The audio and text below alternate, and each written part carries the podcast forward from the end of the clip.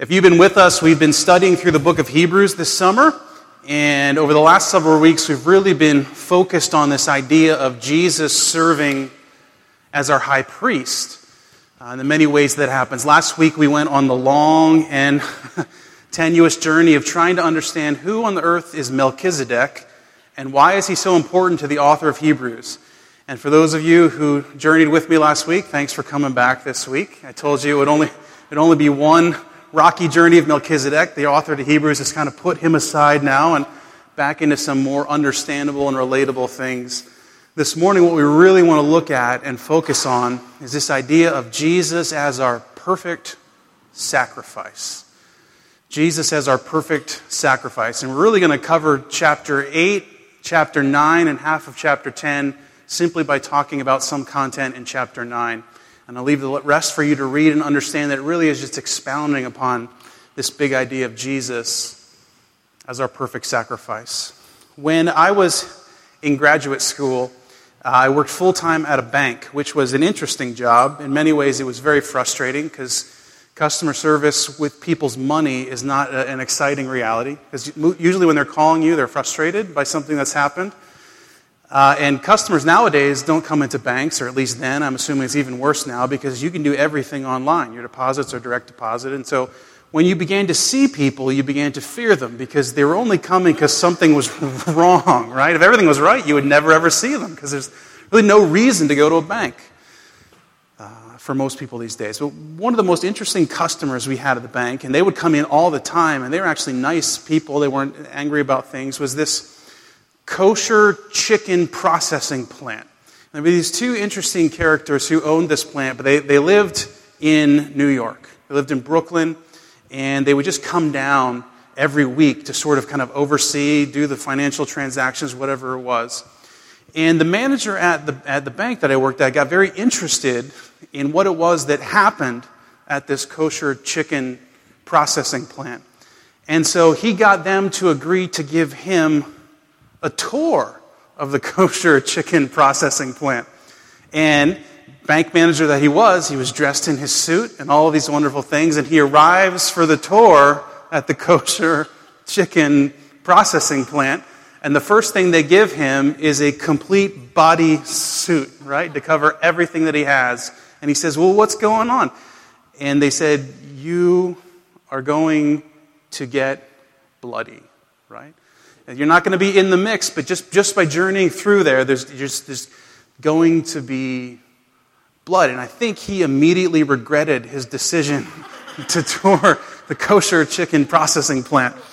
But as he, as Dave related to me about his story of journeying through this, in the one part where he said the amount of blood was unimaginable and unthinkable because the blood had to be completely drained from these chickens, right? In, in this kosher way. A rabbi kind of there proceeding over, making sure everything was done right.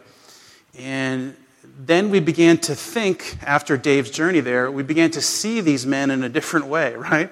Uh, they're still wonderful men, still a reputable business, all these different things, but understanding exactly what it was that they did to deliver the chicken that we would eat later on a, on a Saturday or a Friday or a Tuesday night for dinner, understanding the journey that these chickens went on to to become dinner, these are things that we don't like to think about, right? You don't want to sit down for a, meal and consider the journey of the animal from where it was to your plate, right? No one, because blood is not neutral. Blood is not neutral. No one likes blood unless you're Dexter Morgan or someone crazy like that, right? No one likes blood. It's not neutral. It, it is the scent and the smell of death, as it were. We'll figure out in a minute that Blood, in, in terms of how God understands it, represents both life and death because it is the life source, but, but its presence outside of the body sort of reeks of the idea of death because life is leaving the body. And then we'll ultimately see in the sacrifice is that it's that this death that also brings back life. And it's why blood sacrifices are so interesting. But blood is not neutral. It's not neutral in any way, shape, or form. This morning, as we look at this idea of Jesus as our perfect sacrifice, really what the author wants to do in his letter to this group of people is really compare the high priestly ministry of Jesus uh, over against the high priestly or priestly ministry of the old covenant people. right? The days, uh, the Jewish people, the, the, the, the, system, that they had come out of the system that was still existing uh, in, in that day, the sacrificial system that existed. The writer to Hebrews wants to compare and contrast these two sacrificial systems. How does Jesus function as a high priest in terms of sacrifice?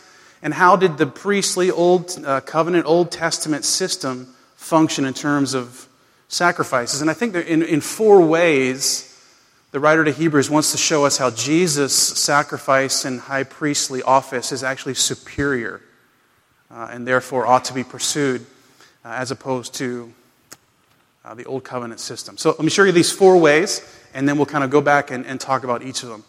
The first is it's superior in terms of location. We'll talk about what that means in a second.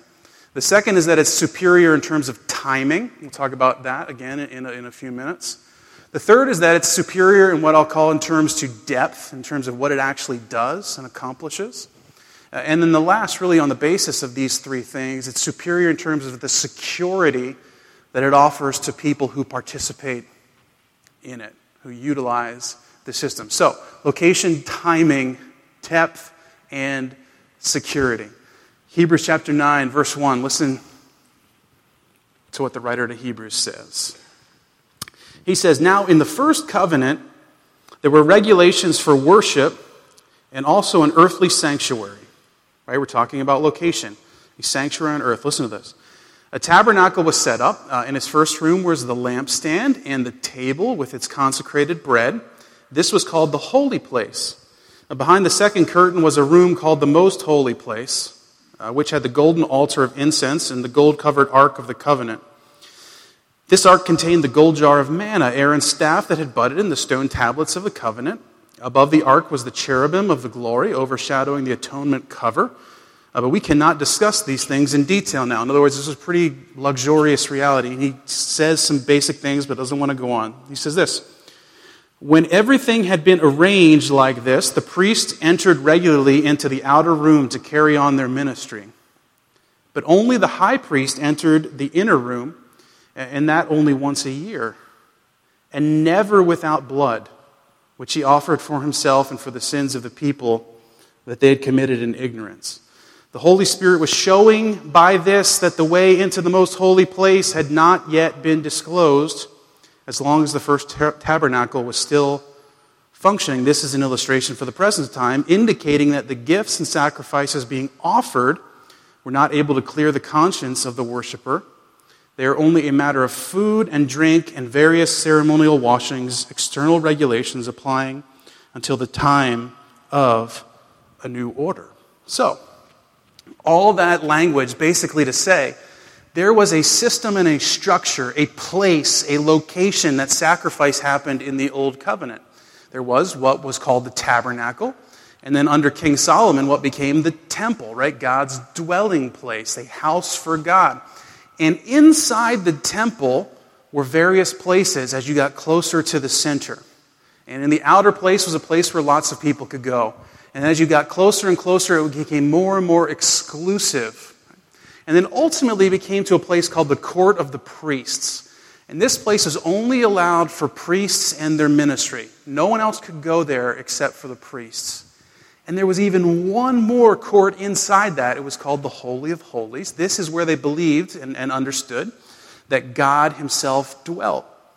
And only the high priest could go in there. And the writer reminds us, and he could only go in there one day a year. Right? So, this is the location system that is set up a temple, a physical building where God has come to dwell.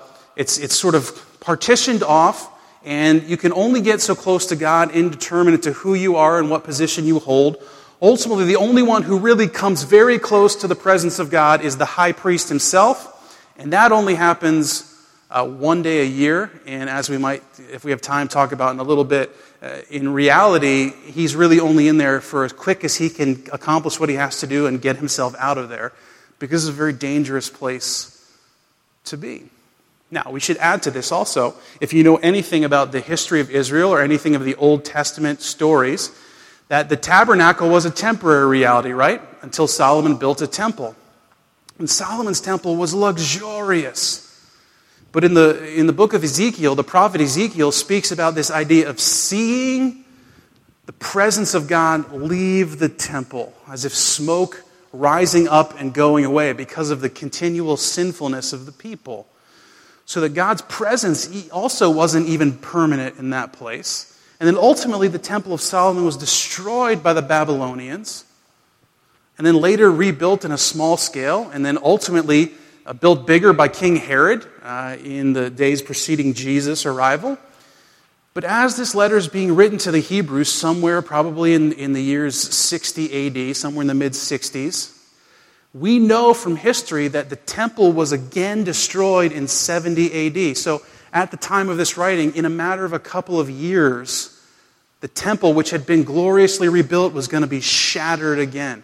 Jesus himself prophesied that not one stone will be left on top of the other. Do you remember this? So the whole priestly system is built on sacrifices in a location that has no permanence to it whatsoever. Even as glorious as man can build something, it is still in peril to the destruction from other men or God Himself vacating it. You see this? The author of Hebrews wants to say something very different about Jesus. Listen to what he writes in verse 11. But when Christ came as high priest of the good things that are now here already, he went through the greater and more perfect tabernacle that is not made with human hands that is to say, it is not part of his creation. Skip down to verse 24. For Christ did not enter a sanctuary made with human hands, that was only a copy of the true one. He entered heaven itself, now to appear for us in God's presence.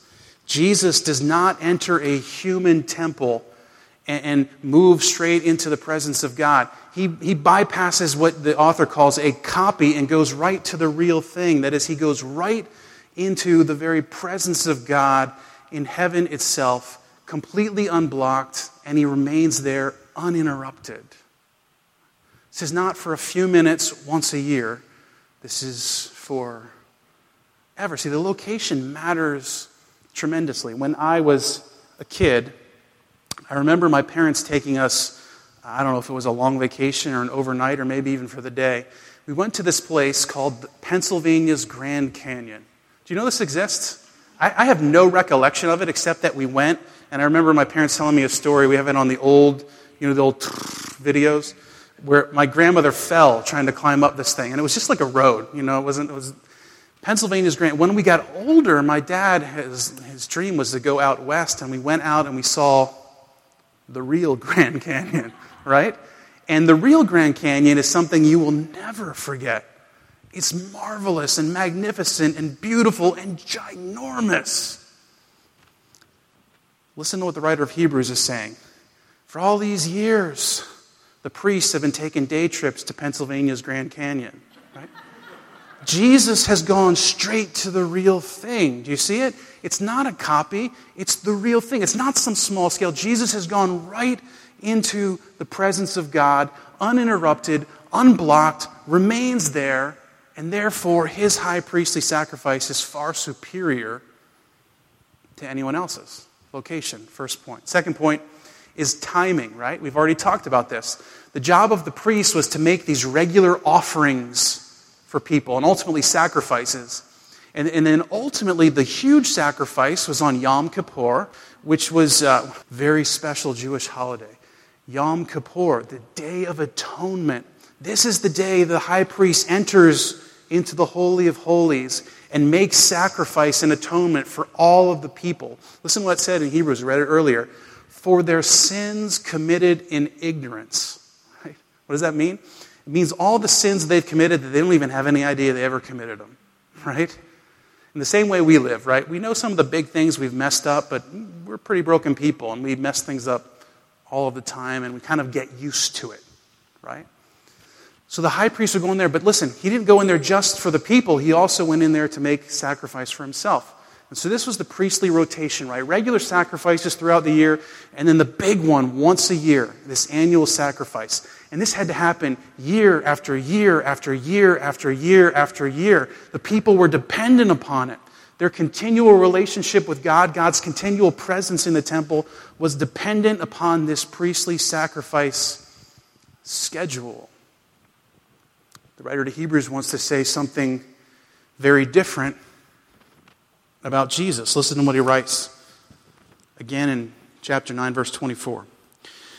For Christ did not enter a sanctuary made with human hands that was only a copy of the true one, right? He's at the real Grand Canyon. He entered heaven itself now to appear for us in God's presence. Nor did he enter heaven to offer himself, listen to this, again and again, the way the high priest enters the most holy place every year with blood that is not his own. Otherwise, Jesus would have had to suffer many times since the creation of the world. But he has appeared once for all at the culmination of the ages to do away with sin by the sacrifice of himself. Just as people are destined to die once and after that to face judgment, so Christ was sacrificed once to take away the sins of many, and he will appear a second time, not to bear sin, but to bring salvation to those who are waiting. So the writer to Hebrews wants to say, listen, you know how the priest had to go every single year, every single year, and, and if it didn't happen, destruction was coming? Jesus has gone once, and in his one sacrifice that he's offered for us on the cross, he has dealt with sin once and for all. That is, Jesus doesn't continually go and re sacrifice himself every time I mess up, right? His one sacrifice was sufficient for all of it. And not just mine, but all of ours. And not just all of ours, but all of the world's, right? And effective for everyone who would believe on him. So, did you catch? The writer of Hebrews does want us to know that he's going to show up again right? It's not just this one appearing for sacrifice. He's going to keep, he's going to show up again. But this time, when he comes again, it's not to sacrifice himself again. It's for the final salvation of the whole world. You see it? When he will set up his kingdom, when rights will be, when, uh, when wrongs will be rights. Let me make sure we get that right, right? When wrongs will be righted, when, when the earth will be restored to as it was intended to in God's original creation. Jesus, in his sacrifice, is far superior because of its timing, once for all, instead of repetitive, continual dependence. So Jesus' sacrifice superior in location, superior in timing. The third thing we said is it's superior in what we'll call its depth. That is, that the writer to Hebrews is very clear in the previous chapter, also in this one, and again in chapter 10, that the Old Testament sacrificial system, the system that the priest served in, he says, could not make us perfect. Those are his words, right? It could not make us perfect. We read earlier, it said that it could not clear the conscience of the people. It's an important differentiator there, right? It couldn't clear the conscience of the people. It dealt with the external, but it could not deal with the internal. Do you see it? Uh, we like to talk about, and this was a pretty diluted is a wrong word, but a pretty basic and simple way to understand sin that we talk about here at Hope is we talk about what we call capital S sin. That is the fact that our hearts are corrupted, deceitful, broken beyond repair. And we talk about what we call lower S sin. That is all the crazy and weird things that we do, right? The dumb, the broken, the mistakes, the stupid stuff that we need help with. The Old Testament system could provide covering for all the lowercase s sins, right? This is what the system of atonement did. It could not deal with capital S sin. It could not change their heart. It could not deal with the internal. And so it was always pointing to something greater than itself. This is why David, very famously in Psalm 51, you might remember this, is a psalm of contrition after his sin with Bathsheba, right? Famous, famous sin. And David in there says some very important theological truths. The first thing he says, and this is shocking as the king of Israel in an Old Testament system, he says, God, you do not desire more sacrifices. This is a man who has just messed up royally, right? He needs to make a sacrifice, right? This is how the system works. And then he said, No, you don't desire more sacrifices. What you desire is what he calls a contrite heart, right? That is a heart that no longer keeps producing this mess. And then David also acknowledges, and this is remarkable, how to attain this sort of internal victory. Remember what he famously says in Psalm 51? He says, Create in me a clean heart, O God, Listen to his choice of words create. He does not say repair in me a broken heart and make it clean.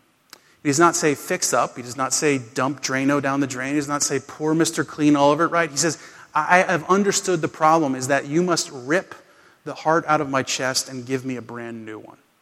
It is the only way that I can be changed internally. Do you see it?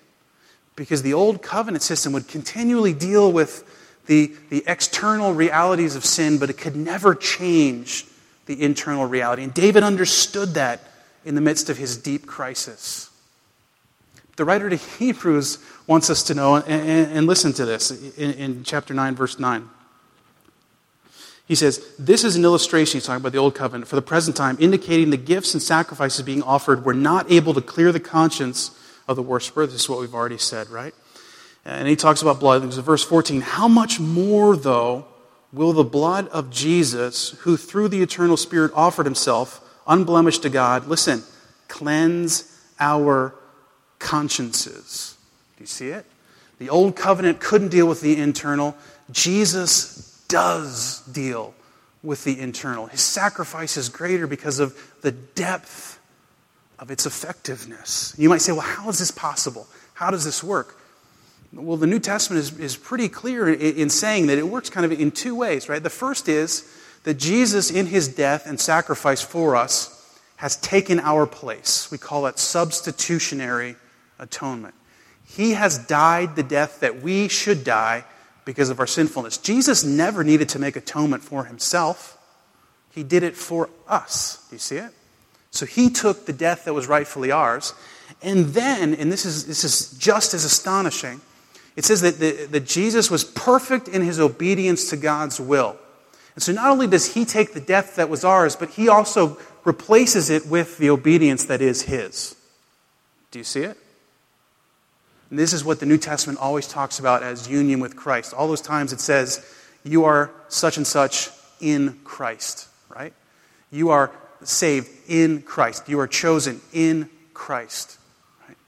You've received all the spiritual blessings we'll talk about in a minute, Ephesians chapter 1, in Christ. So, in some ways, to use David's Psalm 51 language, Jesus, in his death on the cross for us, has taken on the destruction of the old heart. And Jesus, in his perfect obedience given to us in his union to us, has replaced it with a new heart. This is what Jesus has done. This is the gospel. This is why it is effective in the complete sense to clear our consciences, it says. So, because Jesus' sacrifice is far superior in its location, in its timing, and in its depth, it then becomes far superior in the security that it offers those who participate in it. And you remember the whole argument the writer's trying to make is hey, why would you even think about going back to this old covenant way of doing things when you have Jesus, right? So this is the argument. So now what he's saying is so, based on all these things, the security that you have in Jesus is far superior to the old covenant, far superior to it.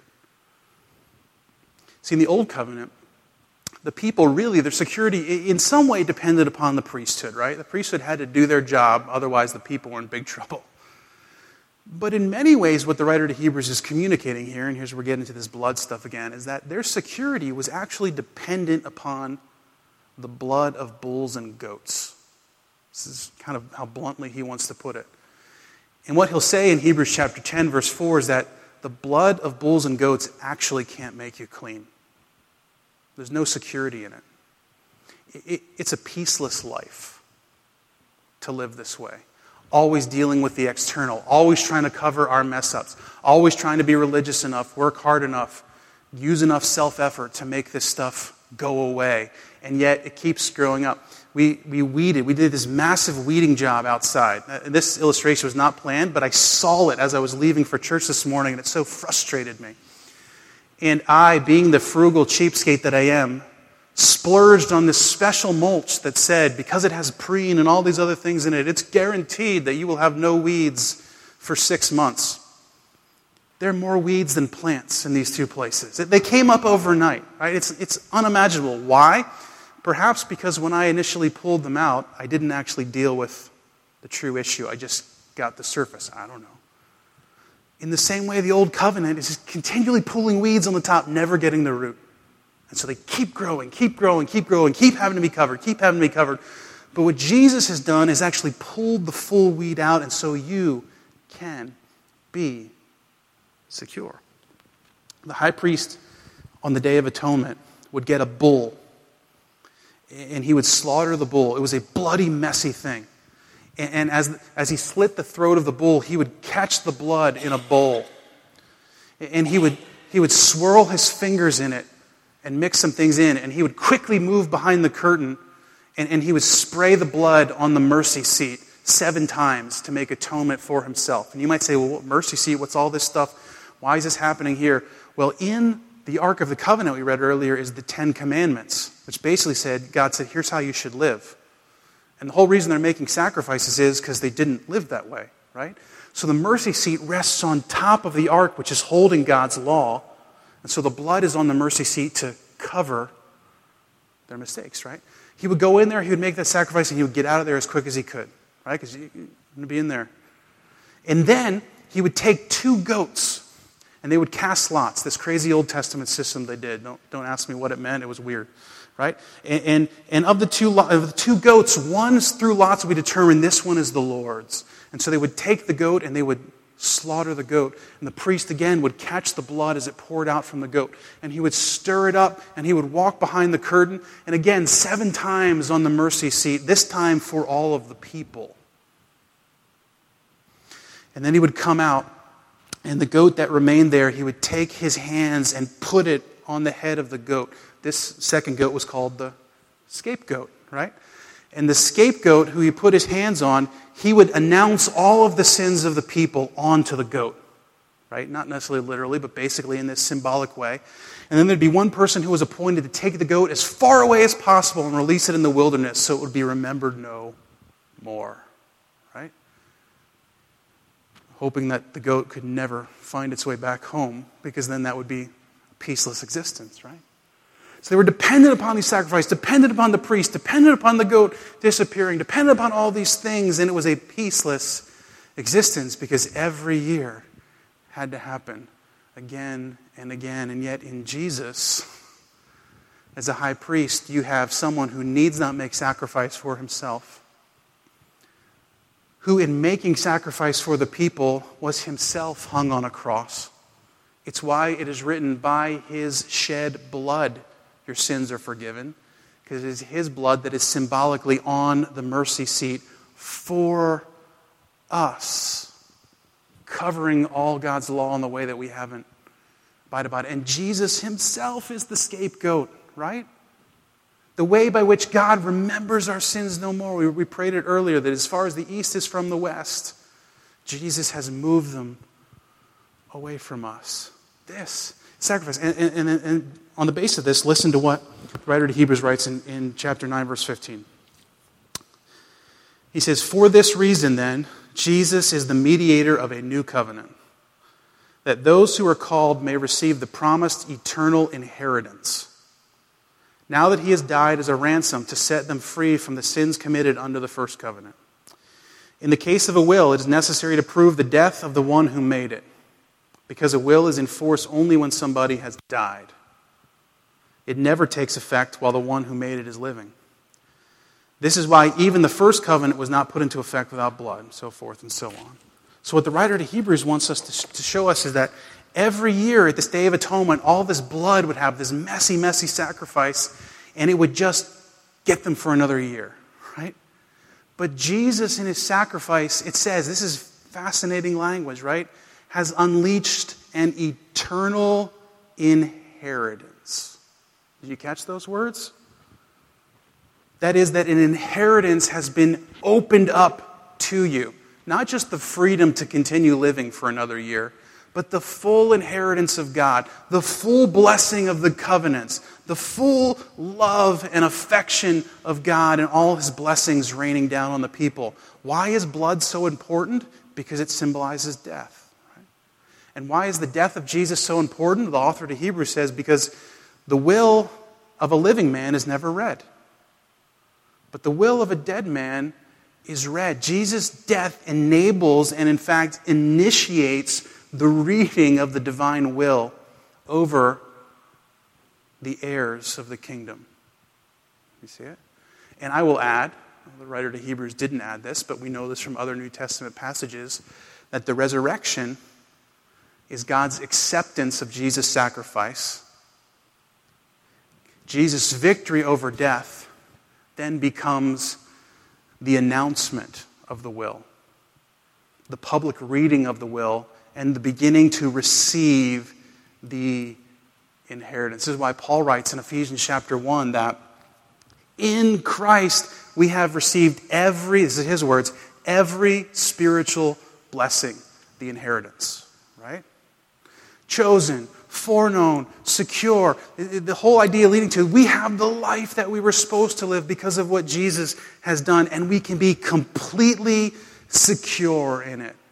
And he goes, he narrows in on one particular thing that should give us the full security that we need.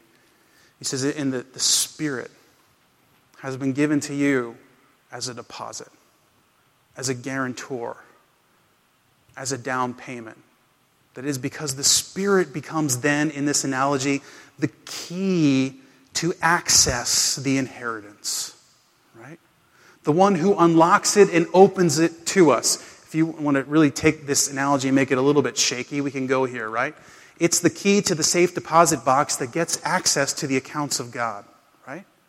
The Spirit is the way by which we latch hold of the new life that God has given to us and release the old one that we are living. It's the means by which we receive the blessing of God and take it for ourselves and live into this new life. We do not have time to talk about all this, but in the, in the fall, later on in the fall, we'll be doing a, a series, and we'll, one of those Sundays we'll talk about the Spirit and His work and uh, the powerful role He plays in the life of a believer. Jesus' sacrifice, far superior to an earthly sacrifice in location in timing, in depth, and then ultimately in security. So, what do you do about it? Three things. I'm going to say these really quick because we need to move on to the communion meal. And, and this is not an exhaustive list, but three things for you to think about. The first is don't stop short. Right?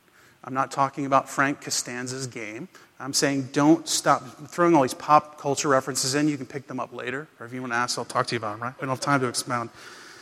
Don't stop short. This is what he's really saying to the Hebrew, the, the readers of the letter to Hebrews, right? Because they're like, he's basically saying this old covenant system was good. It was dealing with sin, but it couldn't deal with it finally. In, in other words, it was always pointing to Jesus, to a greater victory that was to come. So don't stop short. Now that Jesus has appeared, go fully on to Jesus and stop embracing the old covenant, right? Don't stop short.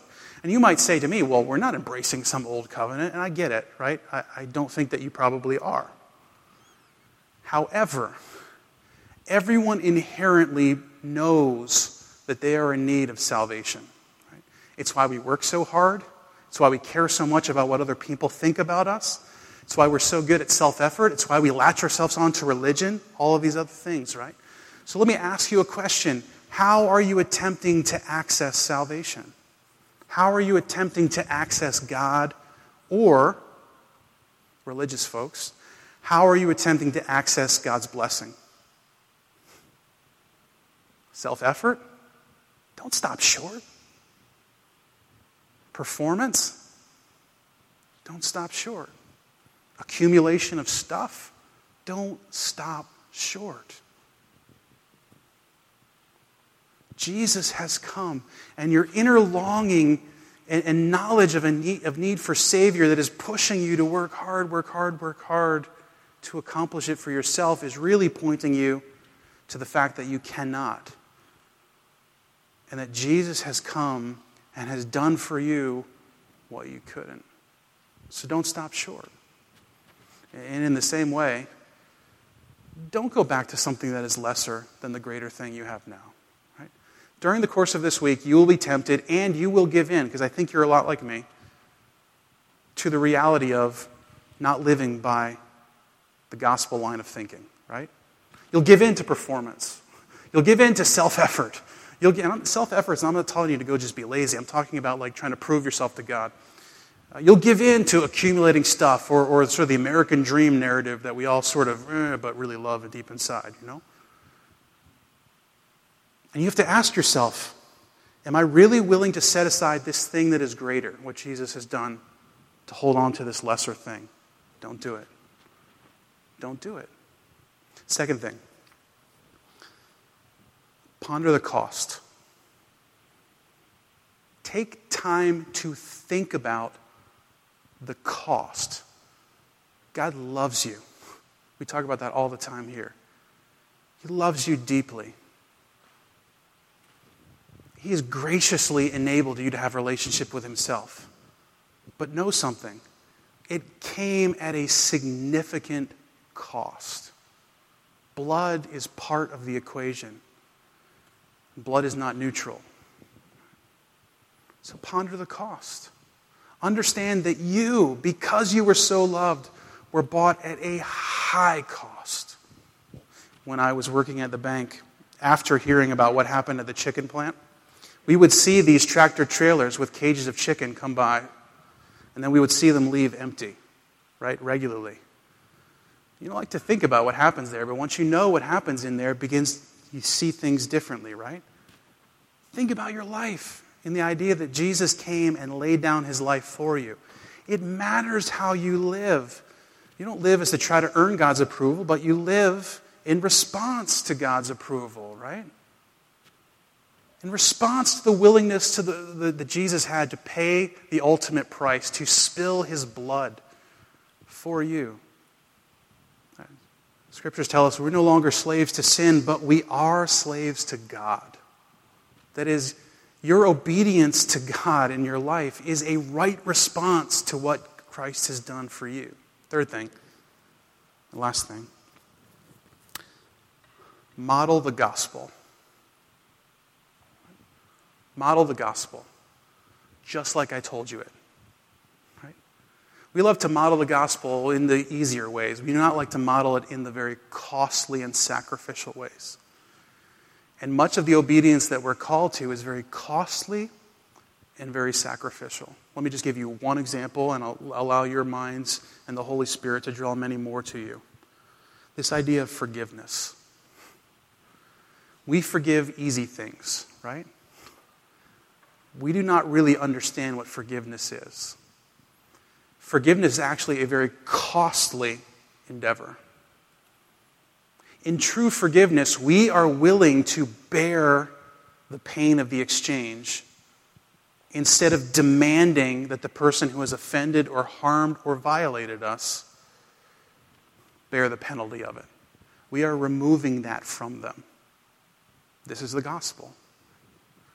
Likewise, forgiveness is like the picture of the scapegoat who we send far away. That is, we do not hold this harm this violence, this offense against this person. It doesn't mean we forget and just pretend like everything's happy go lucky.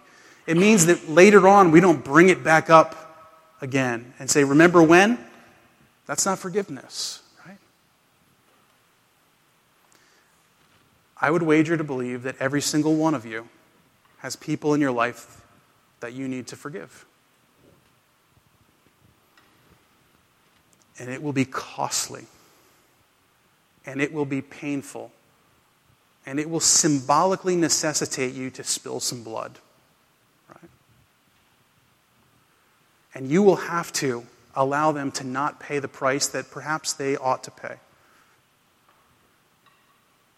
And you will discipline yourself not to hold it against them, but to carry that goat as far into the wilderness as you can so that it never comes back.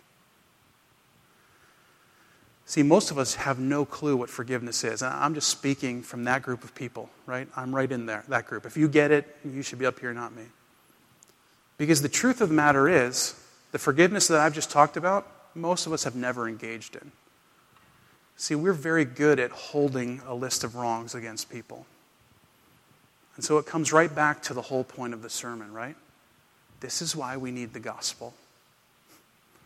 We have a God who does not keep a list of wrongs that we have committed, who has shredded them, who by his own blood has paid the price for them instead of demanding a price from us, and who has sent them as far as the east is from the west so that two days from now he's not going to bring up that screw up from six months ago to say, see, you did it again.